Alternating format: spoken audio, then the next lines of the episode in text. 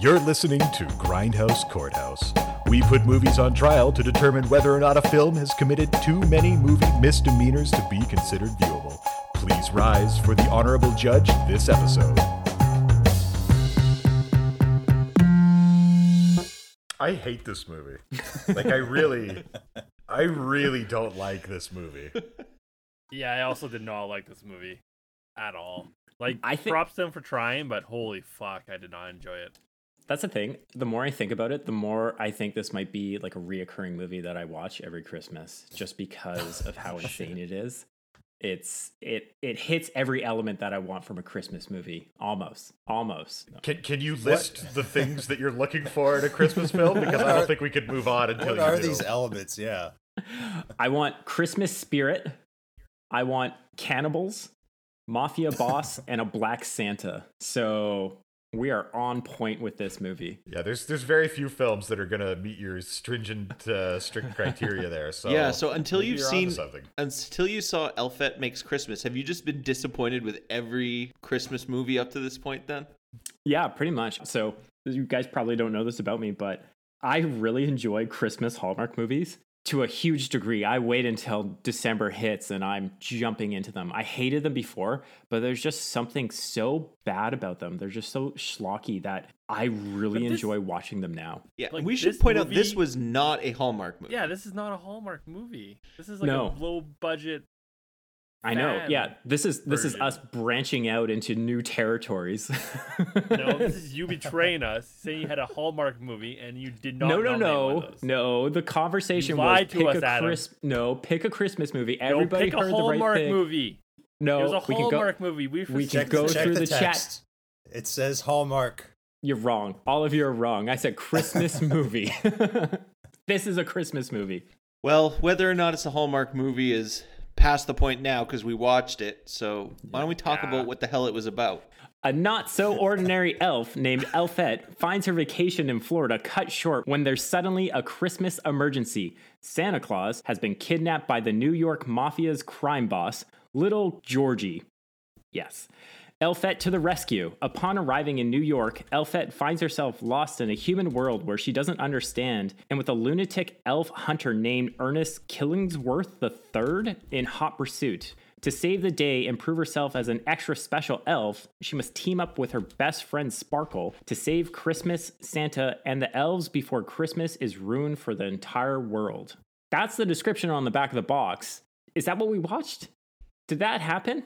Yeah, those are things that occur in the film, not in that sequence and not with the same weight or importance that they place on the back of the box, but No. that's a technically accurate summary. They really emphasized New York. Her visiting New York seems like a big plot element, but that doesn't happen until like the last maybe 30 minutes, 30 minutes of the movie. And even when you're in New York, you don't feel like you're in New York because they probably didn't have permits to film anywhere, like on location. So they're just like in back alleys or random local parks. Some sort of Central Park, I think. I don't think they were in Central say. Park. I don't know. Okay. Another thing that I want to highlight is right from the very beginning of this movie, we're going 100 kilometers per hour. Within the first five minutes, we get hammered with so many things that it was hard to keep pace. And Dave showed up late to the to the viewing, and we actually had to describe the first seven minutes.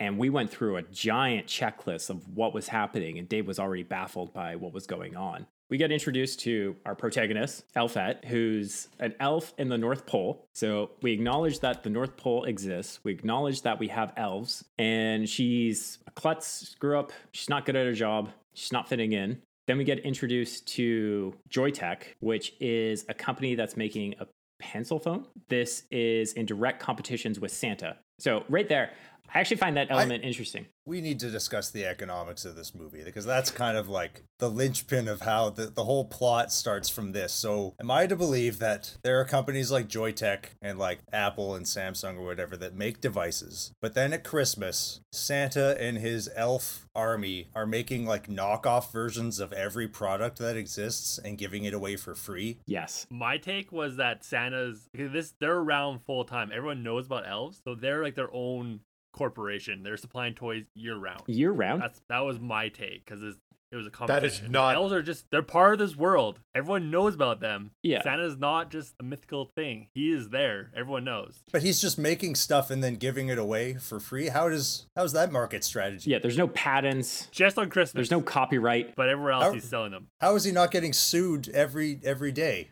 What's happening here? Because this world has North Pole and elves, but there's no judicial system or copyright law. Yeah. It was pretty Also- obvious, Matt. Like, couldn't you tell? I, I, yeah, sorry, it's, I just didn't pick up that Santa is essentially the AliExpress of the North Pole. Yeah. The North Pole, like Santa is a monopoly where he is controlling the whole market and putting all these other corporations out of business at this point of the year. It's fair to say that Santa's workshop is only open for Christmas and he just annihilates the competition during that time period because he's giving away everything for free. Do we have any evidence that he pays these elves, or are we dealing with a slave labor market making knockoff goods with no extradition treaties to other countries to face the consequences of copyright infringement? Is that the economy we're dealing with here? That is hundred percent what we're dealing with in I- this situation. Yeah, I so think in so. that But in that sense, it, like aren't isn't Joytech the good guy here? Like they have no choice but to kidnap Santa and this is to this put a is the thing. stop to this. if there was another movie, if they branched this into another movie where you just had Joytech's version of like, oh my god, we have to compete with this monopoly. How are we going to get through? How are we going to survive? We have thousands of people that we might have to let go because Santa's ruining the business for us. I would totally watch that movie. I would love to watch that movie. But instead, we got Elfette Saves Christmas. Your favorite film. So we should we should record. also and we should point out Elfette is the worst elf. Like she cannot do it. So basically the the beginning of Elf. This movie is trying to be like follow some of those beats, just however so strangely. I would say like the beginning and the arrival in New York, those are very much based on Elf. And so in the beginning here, she's a terrible elf, and that's why she gets sent away. What happens next proceeds to make no sense, however, because the evil corporation becomes completely transfixed on capturing this elf who is not effective. Well, you got to take a step back first because they're realizing that their market's going down. They can't compete with Santa. So they hire a mafia boss as part of their waste management division to mm-hmm. get rid of Santa to take out the competition. And this mafia boss, little Georgie, decides to go up to the North Pole. This is within the first five minutes, goes up to the North Pole and starts blasting elves with a freeze gun and captures Santa. but Elfette is fine because she took a vacation to Florida. Reminder first five minutes of the movie. A lot has happened. Right. We also meet Ernest Killingsworth the third here, I oh, think, at this point, or does he come uh, a bit later? he's- no, he, he's he the- shows up on the beach. Yeah. And so oh, he's Oh, yeah, got he the most convincing Jersey accent you've ever heard. So he shows up and he gives Elfette, no, yeah, Elfette and Sparkle, her co elf who just inexplicably lives in Florida because her mom, something with her mom, which we can fill in later. But she's like the Florida division. and was the implication there was anything in that drink? I can't even remember. No, he was just there. He was doing recon. Okay. No, but the way they framed it and then had him linger staring at them with like her tits like right in the shot there was There- There's a lot of porno vibes coming across on this film, which you need to see to believe. But all of the humans that they cast to play the villains are just like kind of fucked up porn looking dudes where they're like oh, weirdly jacked and kind of ugly. No follow like up. I just want to they're say that. very, They're very vascular and sweaty all the time, so it's like a kind of ripped that you don't ever want to be. and we got and then the very next scene that we see this guy isn't he he's he's naked Yeah. essentially and then he's wearing a see-through cooking apron Yep. Yeah. Oh right. Yeah. I does the- forgot anyone about remember that. this oh yeah. No, I remember. I remember vividly. and then for some reason he's like he also wants to eat the elves So- Right. so, i which is that cannibalism because elves are like a different species or, or i don't understand yeah. No. That's, Well, elves in this movie are human, except they have plastic ears. That's about the only difference as far as I Yeah, can tell. I need to emphasize they did not shrink the elves in any way. They are just full blown human size.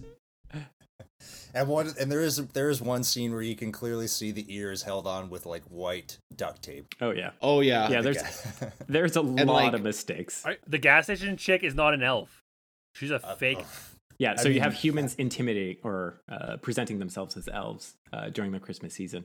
So this is like, that's the thing. We have this weird world that they've set up but haven't explained, where you have humans almost verse elves because you have this man that has this cookbook that apparently we eat elves or humans don't like elves to a degree that they can be used as a meal. But then even some of the comments throughout the movie there's like signs that says no elves. People are like discriminating them.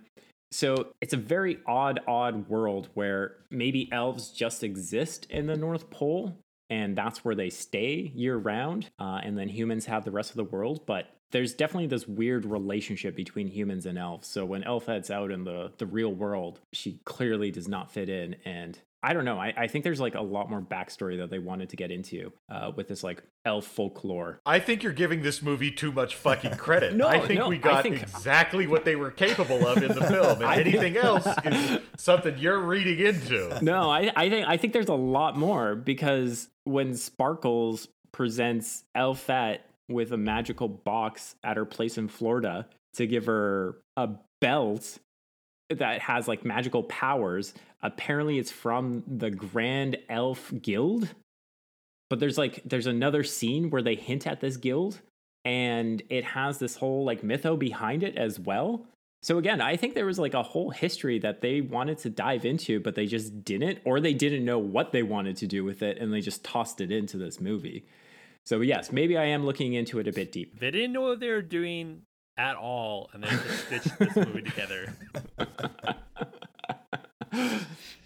Okay, so you can't just introduce things like that and then not expand on them. Right. That's just bad storytelling. but this right? is where, And yeah this is where my brain a key wanders example of what we saw. So by seven minutes in here, we're on the beach, and the bad guys have more or less achieved all of their goals. They've frozen all of the elves save two, Yep. and they've successfully kidnapped Santa and put him in what best could be described as like a 90s basement because the whole room is like wood paneled and with like orangey colored curtains. And what's hilarious is there's all these photos taken of Santa. Or wh- what photos show up where we, we figured out that it's Oh. actually the same room that Santa was in? Oh, This that's is- that's uh I would think that was Sparkle's like secret base. Yeah there's, She there's has like a, she has she has all these like she has a big cork board with like all the photos and like push pins and and yarn, yarn going was through the the connecting. garage. But there's like that's a three minute scene same where she says nothing. it's like her doing research of like making these connections of Joytech with these villains, but she says nothing to explain it. So we're just left watching this woman walk back and forth between this corkboard and her laptop, going, hmm. but yeah, in those photos, That's good filmmaking. That's also the scene we get the the weird voice telling her what to do or something, right? yeah, the phone call, Like, which where did that come from? Uh, Follow up question: Is it ever followed up on afterwards? because as far as I can tell, there's a voice on the other end of the radio, like a short range radio too, and then they're never seen again or heard from. yeah. So I can actually answer. Adam, that. why do you love this movie? Okay, answer this. I can actually answer that because that was a question we emailed Christian uh, Kashmir, the director, writer, and actor of this movie, because we were lost. We were we were very confused with the scene of who was this man with the distorted voice that was talking to Sparkle, uh, that was warning her about the double agent, and we thought it was Santa originally, but that doesn't make any sense. But then we have no other characters to go off of. So Christian actually got back to us, and uh, I'll read you his comment. So. Hey Matt, What the Wow, thanks for watching and commenting. so we used Matt's name. We didn't want to do Yeah, this. th- yeah, thanks thanks for impersonating me. We also gave him your phone number. Yeah. Phone number, email address. You might get a Christmas present. You might actually get the DVD signed by him this Christmas. So you're welcome. Oh, thank God. the idea with the voice was that it was someone part of the Elven Secret Service or the Grand Elf Guild that Sparkle's family has been protecting. They're protecting the guild and not Santa? This see this is this is where it gets deeper. This is where if you do a second view, you pick up on these things, Dave, and there might be a lot more to this movie than what we witnessed. There might not be as well. I think you should watch this movie about 10 more times and then come get- back and tell us how deep it is. Well, who knows? We might be watching I watching think it again Adam next prob- week. Adam probably has his own like cork board with like all the photos and yarn and push pins between all of them. I'm putting this mystery together. I want to know about this uh, Grand Elf Guild. Because again, it's just like there's this set of world building that they never touched upon, but then there's comments from certain characters in this movie that make it seem like elves are this race that people are discriminating against or don't like, but like there's no reason for it. Like we don't get a description of it. So that's what I'm yeah, because just like, we, it's because they're putting all of their families out of work and destroying the economy. That's why. and that could be it. That could be it. So it should be mentioned at this point that Santa Claus is a giant black man played by none other than Quinton Aaron, who I kept looking at him thinking like this guy seems familiar, and he was actually a lead in a pretty major movie. Um, do you guys remember the movie Blind Side with Sandra I Bullock? do. Yeah. Yeah. He was I the do football player in that. Yeah. Oh, how the mighty have fallen. Wasn't Man, he I'm so- nominated for an Oscar Oscar or something? No, as an Oscar, um, but uh, God damn it.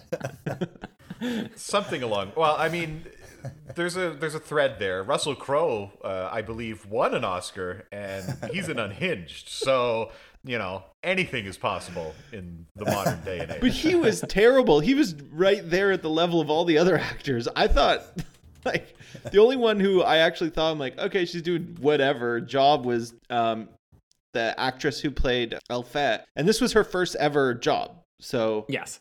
I don't know what's going on with him. First job. first job. No, first acting job. She had like First previous roles job, of being like the boom mic in certain films, and that's about it. But uh, Yeah.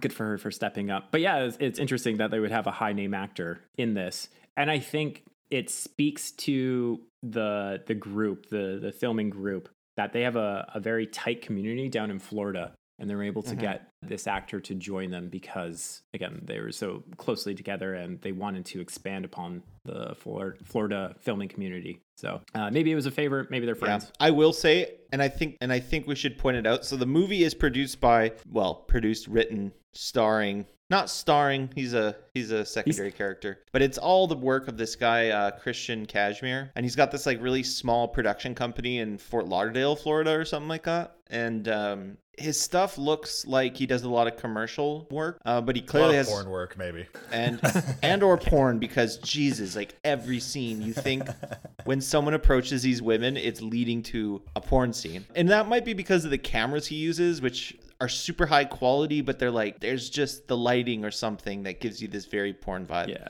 yeah. Um, so like all of- so alongside that aspect, he has like a whole crew of actors in Florida that they make these little passion project movies. So for as much as we shit on it, we think it's really cool, and I would totally be like have fun doing something like this. I maybe Oh, wouldn't pick. 100%. I wouldn't pick this topic or to make a Christmas movie.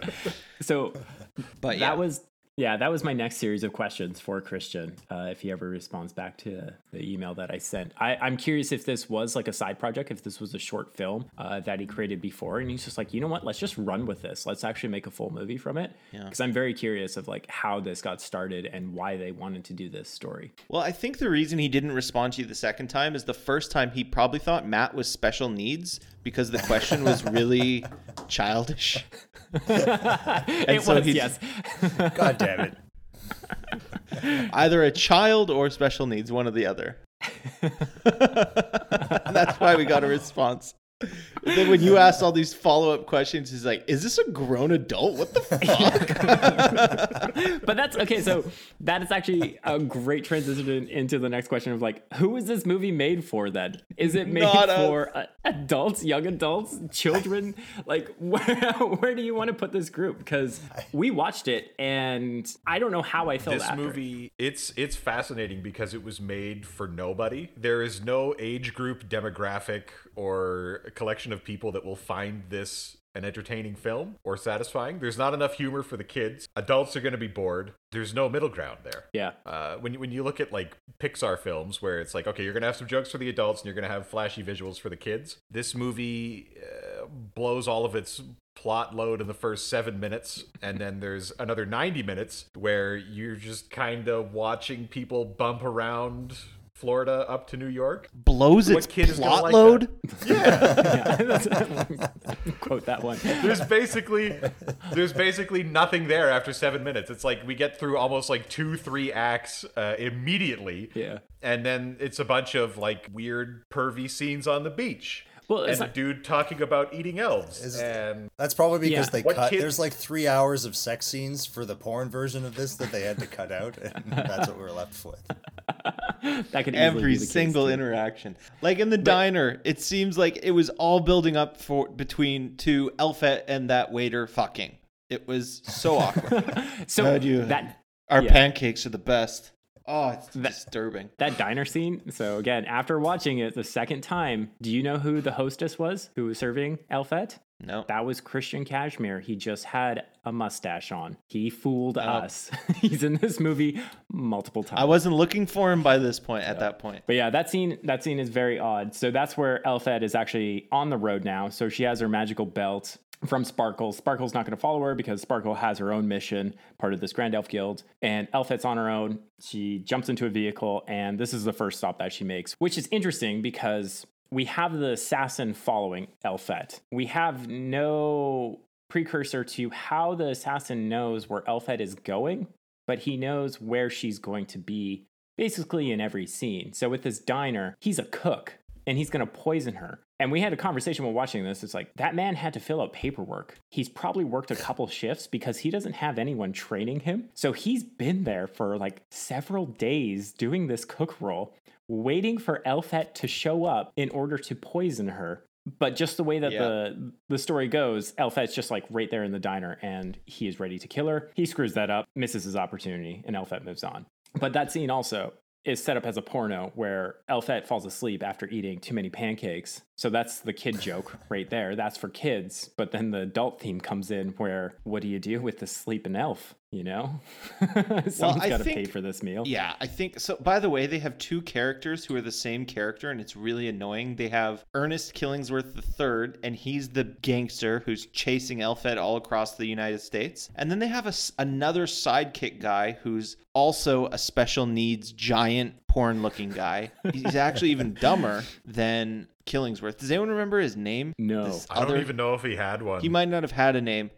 I don't even know how to describe this man. His face looked like it was plastic, or like he looked like a rat that was molded into a human shaped face. But he has the physique of this bodybuilder too, but he's acting like a child. So there's like, is this movie targeted for kids because they have this dumb sidekick that can't do anything and he's just goofing around? But then they're also talking about like really adult themes about eating people. But this man, I don't know. Like Dylan, you were most upset with whenever you saw this guy on, on screen. I mean, he was the only one who actually looked kind of elfin, but it's because of like he's clearly had like work done on his face and like his eyebrows were too plucked and his like we said he's ridiculously ripped. It's this very uncomfortable looking man. Um I I feel bad for picking at it, but it was it was odd. And yeah, he was like, you know, mentally stunted or something, um, which is a character you've seen before.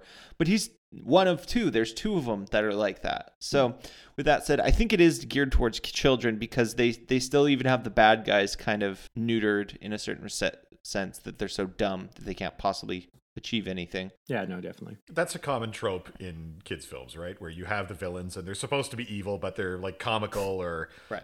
And, and you know we could we could list a thousand examples, but I mean, the the biggest one would be the sequels to Chud, Harry and um. uh, that's what I think of. Yeah, yeah, definitely. Right? It's so the, Fuck ki- the the I think it's for kids because also they don't swear and I didn't know really notice much any kind of like sexual innuendo except for like the fact that we thought every scene was like porn but you'd have to like a kid wouldn't know that. So I think it's for kids. Yeah. Do we know any children that would like this? No, do we, do we I don't know, any any kid that would want to watch this. I think this is directed at the Christian youth groups. I think that like very specifically for that. But there's no like super hardcore like come to Jesus moment Yeah. because like the only magic is from elves, not from our Lord and Savior Jesus Christ. Ooh, good point. Good point. Keep the Christ in It's Christmas. for like weirdly Christian youth groups that have left the church. but th- yeah, they don't Yeah, want to be bad. like- they still want to be good. So they watch Elfette Saves Christmas so they can really have that meaning of Christmas behind them. Yeah, okay. I heard that Tim Allen did cocaine. Therefore, we can't watch Santa anymore. We have to watch Elfette Saves Christmas. Dad, no, please. No son of mine is going to watch Home Improvement.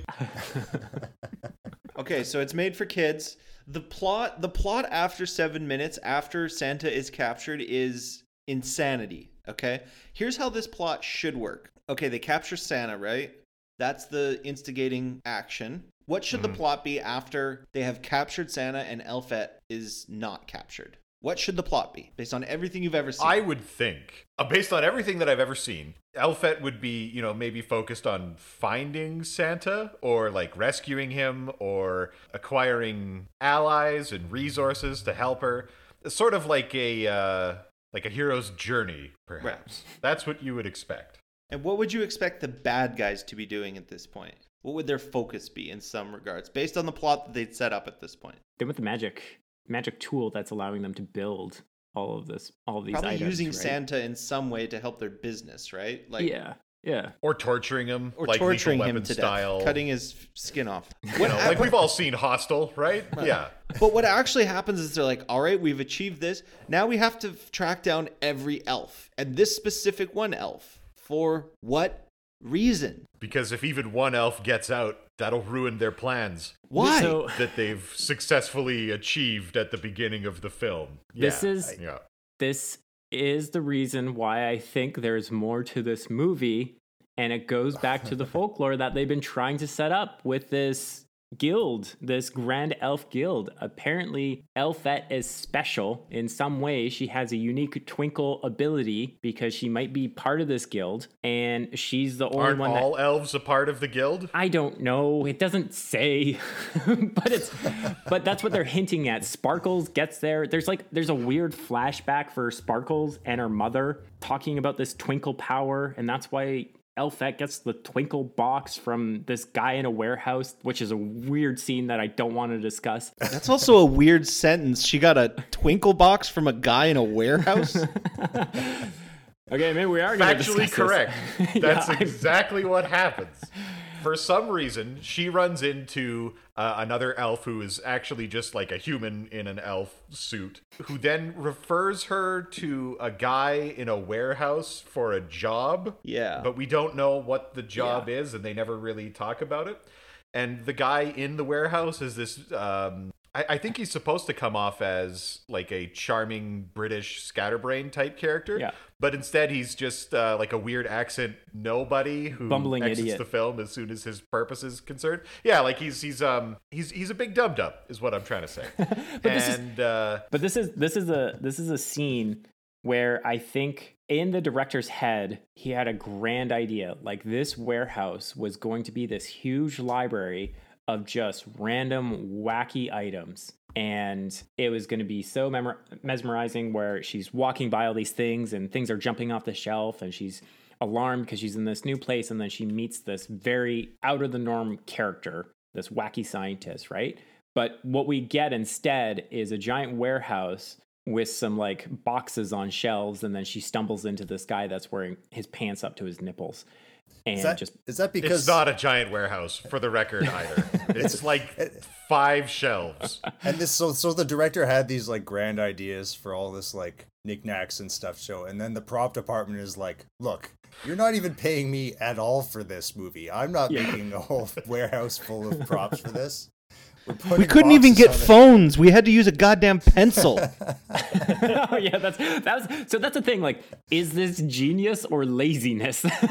Where This prop department idea- is bankrupt. they can barely afford tinsel like it's which is like a key element in this movie too. so- Oh my god. If you notice at the beginning, grandma, the grandma elf couldn't even get ears attached to her ears, like elf ears attached to her ears, so they just like stapled it to the outside of her hat poorly. the prop department in this movie, like the camera work is not bad.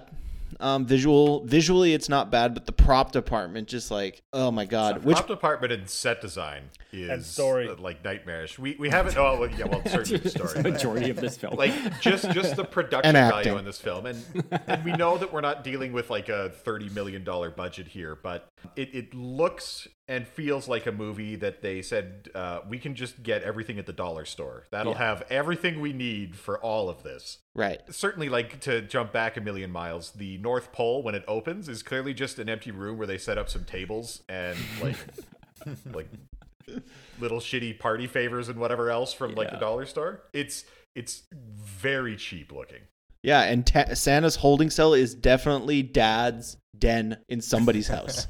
Yeah, they Yeah. definitely Yeah. used their parents' house for filming a lot of these scenes. But like again, not to knock them, it's just like they had an idea that was a lot bigger in their heads and they did the best with what they could. right. I, I'll knock them for that. They shouldn't have tried.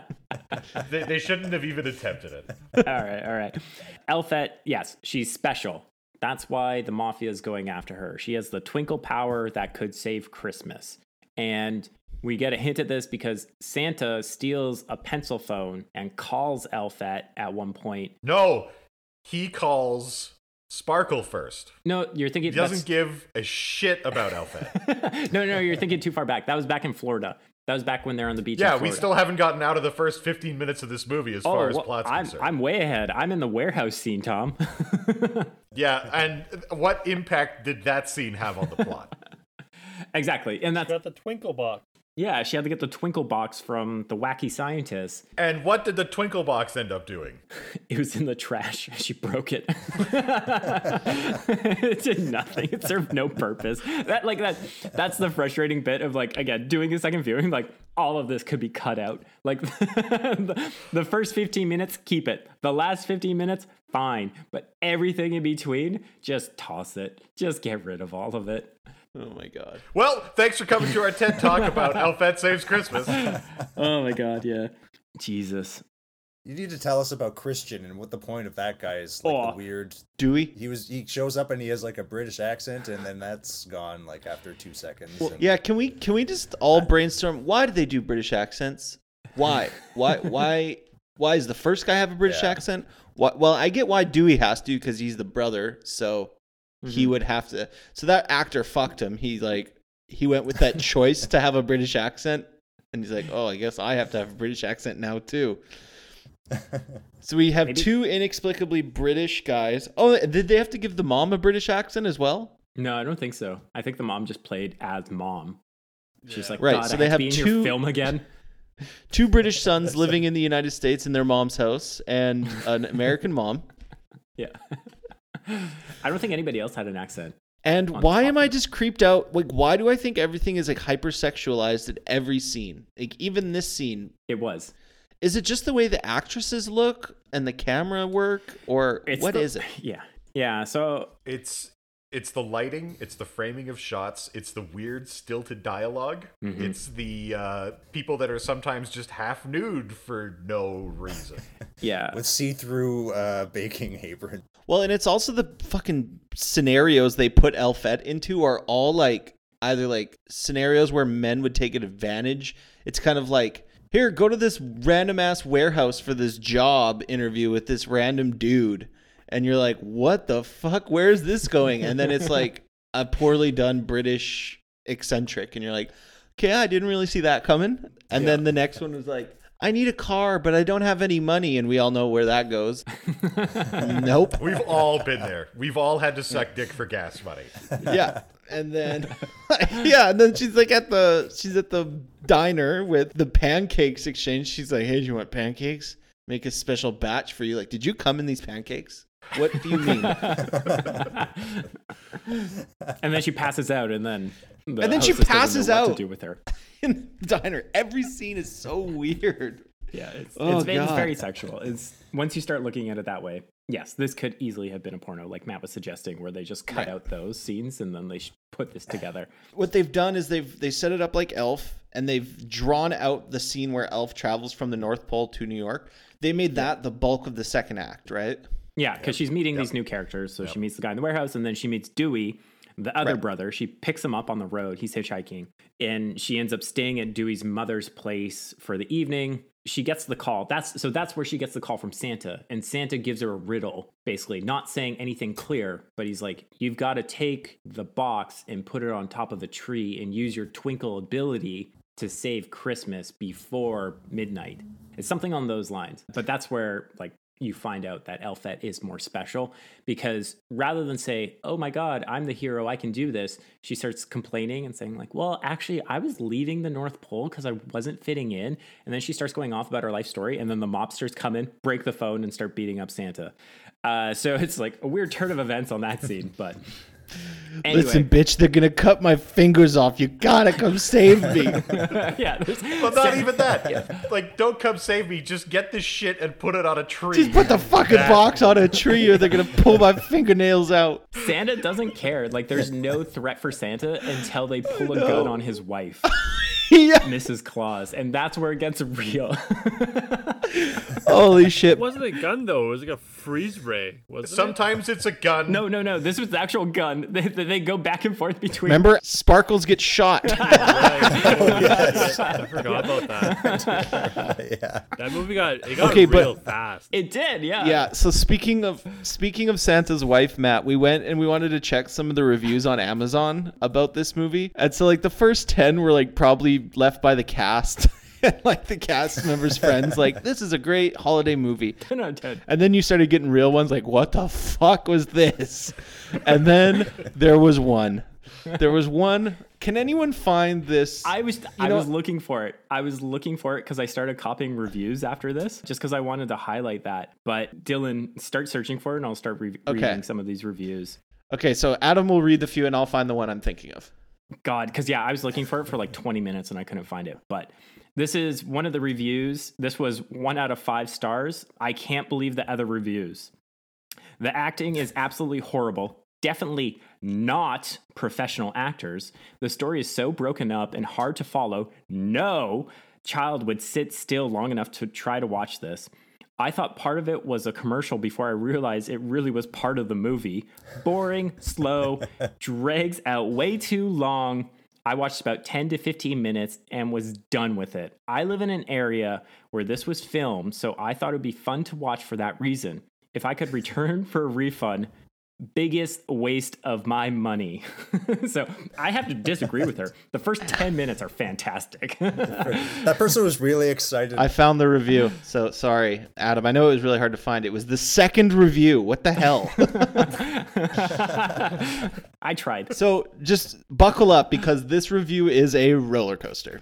All right, let's begin. Two out of five stars by FLSR5R. Christmas Goes Politically Correct is the title of this review. Cute movie if you're a kid. Acting is bad enough that an adult will be insulted. So far, so good. This person is connected to reality. All right, let's take a real sharp left turn here now. But the worst part is the attempt to brainwash kids into being politically correct. Write your own story if you want to be politically correct. What? He did write his own story. It's called Elfette Saves Christmas. But don't hijack this one. What? Throwing away a You know, the classic tale Yeah, of classic. Santa being kidnapped by Mafia boss. mobsters controlled by a corporation. We've all seen that story told a million times over. This is throwing ranking- away throwing away a thousand years of tradition and making Santa to be a black man with a white wife is just plain as- offensive. Another attempt by political hacks to rewrite history. To rewrite history. I know, Black Santa. Santa's white. Oh my god, could you imagine being so upset? You just- Goddamn liberals! I better get on the internet to warn the people. oh my god. Two out of five stars. Two out of five. Yeah, not one, not zero, two. This is an Yeah, what was- attack. What, what did they give the one star for? Yeah. Like, what was the one redeeming quality? Sparkles was kind of cute. Two stars. Two stars. Oh my god. I love that. God damn. It's Write your own story instead of attacking our timeless traditional classic of Elfette. History, rewrite political history that Santa was a white man with a white wife? Thousands of years? I'm pretty sure there's not a thousands That's- years history about Santa with a Listen. white wife. Look, white Santa with white wife is the foundation of our society. We lose that, we have nothing left. It's in the Ten Commandments, people. to, to go back a million miles ago, it, again, it really does feel like this is supposed to be like a youth group movie, which is, I'm assuming, why it attracted that guy. And as soon as he saw Black Santa, he's like, "What? Not in my film." that was like the only good thing about the movie. we like all agreed when we saw uh what is it, Quinton Aaron. We're like, oh, that's awesome. Santa's black. Yeah, they're taking a different turn. There's some uniqueness to this movie, but apparently people just hate it uh, or breaking up the history of tradition.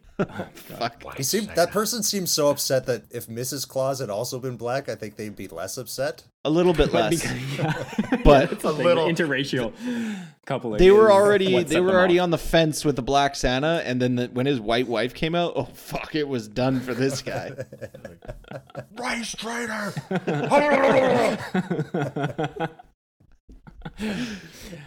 I'm assuming this guy weighs like 700 pounds. Oh, I- I definitely. know. I mean, he has to live in a trailer.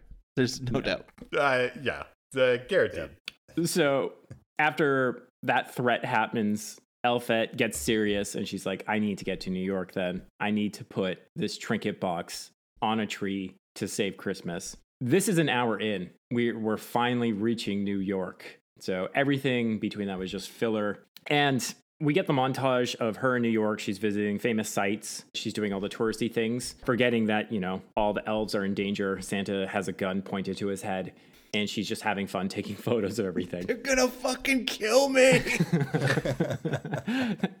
so the this is such a weird like transition but what they do is Elfette's on the street taking photos and a guy bumps into her with a flyer and he gives it to her and she's like oh okay opens it up and she goes to the restaurant where the mafia boss was meeting with the the CEO of Joytech. And the mafia boss oh. threatens her again or like says that this assassin's going to kill you even though the assassin was already doing that. Like the mafia boss already established that no you need to kill Elfette but he's doing it again here in front of her like making making a giant threat to Elfette she runs away and then the the assassin the the meathead captures her and we find out that there was a double agent within the elves that was feeding information back to the mafia boss to know where Elfette is and that's how the assassin finds her. It's very convoluted Anyway, Assassin takes her, ties her up. Another close porno scene, and we have Elfette tied up, and the assassin's describing all the ways that he's going to eat her. Does anybody want to take what happens next? I forget. Doesn't doesn't he get super high? Like he he eats some mistletoe or something? Yeah. That's the other thing that I would like to point out is like there's a lot of drug use. in Yeah, this oh my movie God. Towards a certain point where it's like, oh, elven physiology is different than human physiology, and so one of our uh, characters, the antagonist, chooses to just get like high as balls for half the film, and that's what I want in a film that I show to my kids: drug use. elven drug use though. So yeah, Sparkles Sparkles comes in, tells Elfette to use whatever elf spice she has to drug the guy, and then they just get him super high and then they run away. We find out that Elfette has almost been betrayed by Sparkles because Sparkle has been part of this guild that she was keeping secret. Elfette runs away into Central Park, where she meets a very old gentleman when she's sitting by herself in the rain. And, like, again, we know where this is going, but it takes a It's twist. because he's wearing a trench coat and he's completely naked underneath. That's the other thing to note. yeah, sorry. I, Now, I've never lived He's in New York, but I think when a guy walks up to you with a trench coat and goes, "How are you doing, little girl?" that should set off some warning bells. Get the fuck I- out of there. I don't know. You don't even walk by a guy in a tr- trench coat that tight. yeah. But she's over over trusting elf, Tom. So we can just let that one Uh, slide. Did you? Uh, yeah, we just let everything slide with this film. Yeah. I mean, Too naive and too if. Adam can sit here and tell me like, no, Christian Cashmere is actually a genius who hit all these Illuminati signs and going off on this Alex Jones rant, then I guess anything is okay. We can just do whatever. I'm just saying you guys should watch it for a second time. That's it. So the stranger in the trench coat we find out is Georgie's the the mafia boss's father, and he gives Elfette a present. I think that's what's happened. I can't remember. he gives Yeah. her a present. Yeah. Yeah. It's a rocket ship. Yeah, it's a rocket ship, and he's like, "You're special, Elfette." Even though everybody in this movie has been telling her she's special and that she's the one to do this to to complete this mission to save Christmas, to save Santa, this old man in a trench coat is the one that really pushes her over, and she gets into high gear and she decides to go to find the tree, which leads up to Dylan's favorite scene where we have Oh, Dewey interact with her Hang on. underneath the bridge. Matt, did you notice this scene? How fucking weird it was when she's under the bridge and Dewey shows up. Yeah, it was the, the entire thing was it was weird. So, so to break it down, so Dewey was the brother. Remember, he was the British brother who Elfette picks up on the side of the road somewhere in Georgia, between Georgia and New York, at least. yeah, what defines Dewey? Like, what's his outfit that makes it unique to Dewey? Oh, he's like if you were to he's- see what's that that? What's that cap? You have this hat, Tom. What's it called? Yeah, the uh, like the baker's cap or whatever. Yeah, Bakersfield. that and a bow tie and Yeah. Mustache, I guess, would be plaid his pants? his yeah, very very unique. Yeah, so he's like kind of goofy looking British guy and they just kind of half-assed it. But hey, he's got he's got a costume, right? Anyway, they go back to the mom, his mom's house, his American mom, and he's a British guy.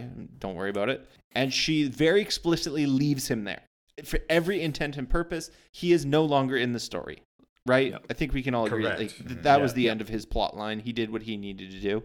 So right after Elfette gets the um, rocket ship, she needs some information. What does she need specifically to know at this point? Does anyone? She needs to know where the tree is because the Oh, first tree that she went to it didn't work. Right. Yeah. So what happens is Dewey runs up, and what is he wearing? Very clearly the street clothes that Christian Cashmere was wearing while he was filming this movie. It's like none of Dewey's costume, not any article of Dewey's costume. He's still got the dumb British accent, but he runs out of the darkness, gives this piece of information to Elfette, and then runs back into the darkness, never to be seen again. Never explain what the fuck he's doing in New York all of a sudden, or how he found Elfette. So we figured that number one, there was another character there who was supposed to give her this information, and he was either let go early or just didn't show up for work. Or number two, it was like all in post, and they just realized they'd missed some link to explain how this happens, but Yeah. they didn't have the costume anymore. And Christian Cashmere was like, "Fuck it, I'll just do it."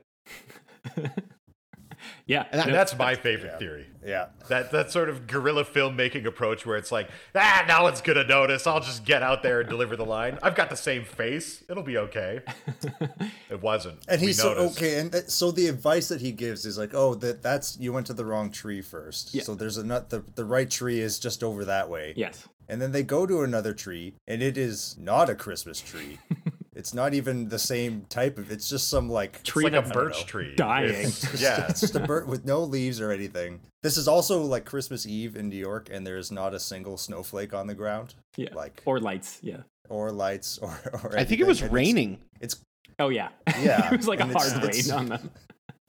And it's clear that they didn't get like the the filming permits or whatever they needed for a real Christmas tree around there, so they just picked like, yeah, that tree over there, that'll work. That's fine. Yeah, I really doubt they had permits for pretty much anything. They like hop on the subway and like they're really just on the subway.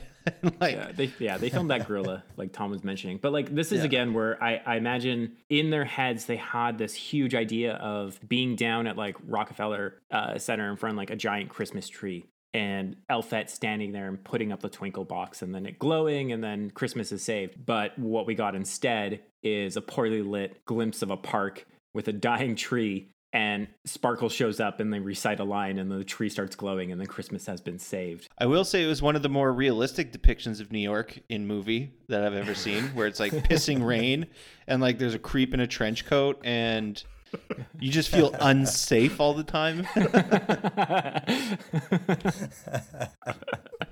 Credit where credit is due. Before she gets to the tree, though, can we talk about that brief musical interlude where Oh God. Oh, all of the frozen elves are suddenly unfrozen and start singing, and they've got a guy singing, but Sparkle's the one who's lip syncing in her like spy garage Oh my God. for no reason.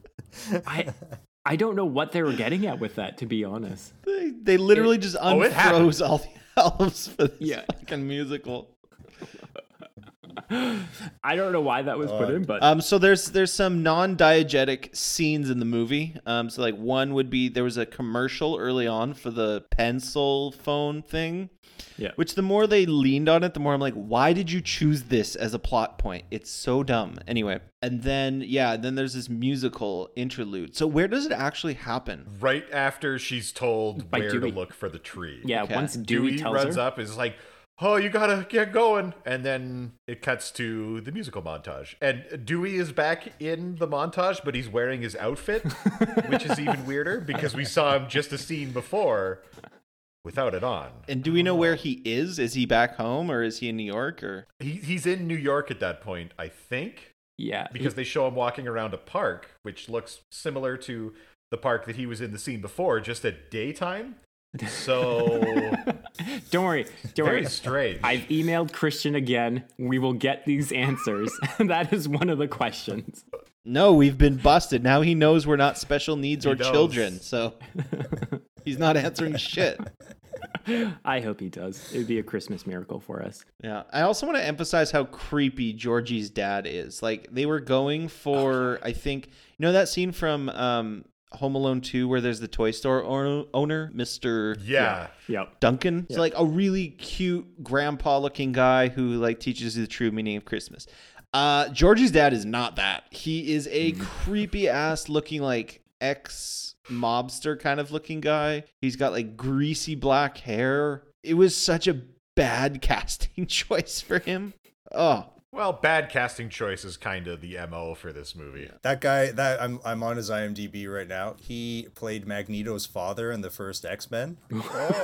Oh, oh hey! The mighty have fallen again. That's all we have to say with that. That's it. That's I yeah. No, no follow up. Just uh yeah, great casting. That was probably that was a big get for them. Yeah, Yeah.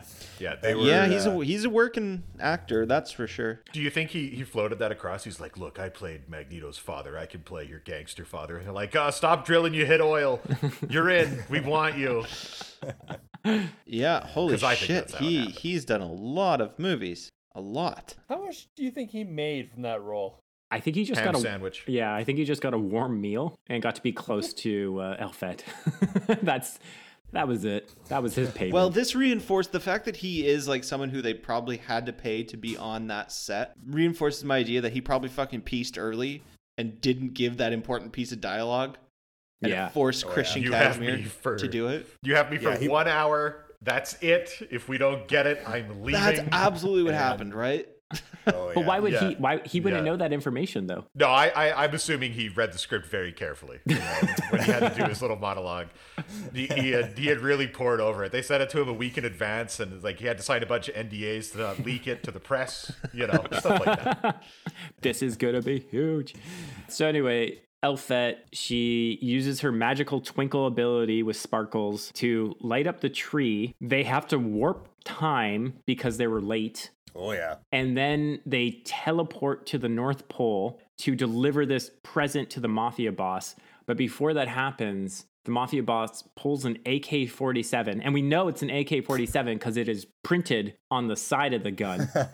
he shoots Sparkle. Yeah, Sparkle is just shot in the arm. Like it hits the bone. Up to this point, they've been very careful with like freeze rays and things, but this time they're like, nah, Sparkle just gets hit with a bullet. She catches a bullet. So we have uh, Elfette give the gift, and it, I don't know how to put this, it changes the mafia boss into a good guy. He finds the meaning of Christmas.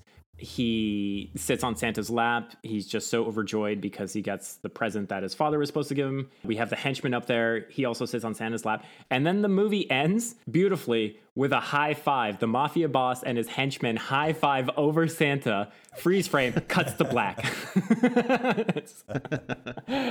oh, and then we got follow up movies should end. scenes. Yeah, every movie should end with a high five. And then we get follow up scenes where the mafia boss becomes an elf. He calls his father, they reconnect. CEO of Joytech gets taken away by police officers. And I think that's it. I don't remember what happens to Elfette. I can't remember if Sparkle lives. I don't know if Santa ever gets untied. Sparkle Sparkle, I made it. I made a point to note this. She struggles to her feet, holding her gunshot wound, is kind of swaying around from the blood loss, and we just assume that she lives. I guess. What about the assassin? Did anybody ever tell the assassin to not continue his mission to try to kill Elfette, or is he still going? Is that going to be Elfette two? Well, t- I mean, as you've explained so thoroughly in this in this podcast, Adam, there's so much deep lore to, to mine for sequels. Yeah, you tell us, Adam. You Yeah. should know this. You've been watching this movie nonstop for the last week. Yeah, So know, Christian, you- yeah, Christian, you- hit me up. I'll send you uh, some ideas for Elfette two. I got some good ones. I would legit love to send him a script for his next movie and see what comes out of it. I think that would be Well, a lovely thing. yeah, that was I'm actually not sure if he's interested in working with me after I have publicly called him a piece of shit, but uh, Christian, hit me up. Yeah, that actually in in part of the email that was uh, from earlier. It looks like they are doing another feature film next year, so we have something to look forward to. 2021 is going to be a great. A feature film El- with Elfette or just a different feature film? It might just be a different film. It might be another Elfette sequel. Who knows? But uh, we have something to look forward to for next year. He's directing the next John Wick. Oh, nice. Yeah, it's gonna be pretty cool. How would you rate this as a Christmas movie? For me, it's definitely not the worst. I actually think the Hallmark movies, which was our actual assignment, Adam, would have been worse because they're so boring. But they're they're not funny like this is. This is funny bad in places, and even though they're they're trying to play ham it up and play it up, they're not picking up on why it's funny for us. The Hallmark movies are just going to be bland. I think. Um, they're kind of stupid. You might get some good ones, but Yeah. I've the couple I've seen. So I saw like a night before Christmas, and night is spelled with like a K. Oh, sounds wicked. Is fucking oh brutal. man, How many ornaments did they try and sell you throughout the entire movie? Well, I did buy ten, and I um, and I had to take out a loan, but it was worth it. My tree is beautiful. Yeah, no, Hallmark movies just follow a, a particular formula with it, where it's always rich white girl leaves big city to go back home to small town to find local cute guy that's either a school teacher, runs a farm, runs his own small business, and they find the meaning of Christmas and everybody lives happily ever after. That's basically 80% of Hallmark movies. With this, I enjoyed it because it does. It, t- it takes a unique twist. We had no idea what was going to happen.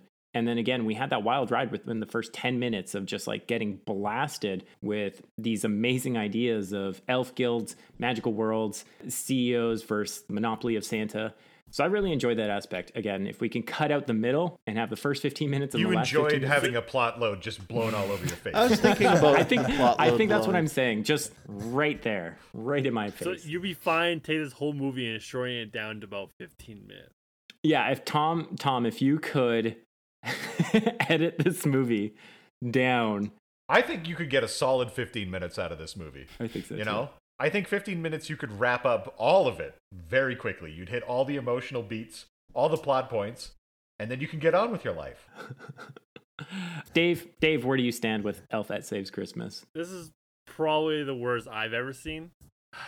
I don't know. The story, like, I, That's it, Dave. Dave we broke Dave. This was painful to watch. Like, I can understand it was so bad it was funny at points, but oh man, it just didn't hit much with me. I couldn't get on board. It was a struggle. so Dave is Scrooge. Tom, where do you stand with this movie? This movie is like frustratingly competent at times, which makes it even worse. Like the the cameras that they used are impressive. I, I took a little peek at some of the uh, technological solutions they had for like storing their footage and everything, and it's like, okay, these guys actually understand the craft at least a little bit. But then what we ended up with was Elfette Saves Christmas. So like, where was the disconnect? What happened? And I blame Christian Cashmere fully uh, for both the successes and the failures. I, I'd be curious to see him take another attempt at making a film, but I don't think he should star and uh, direct and write at the same time. He should pick one thing and do that.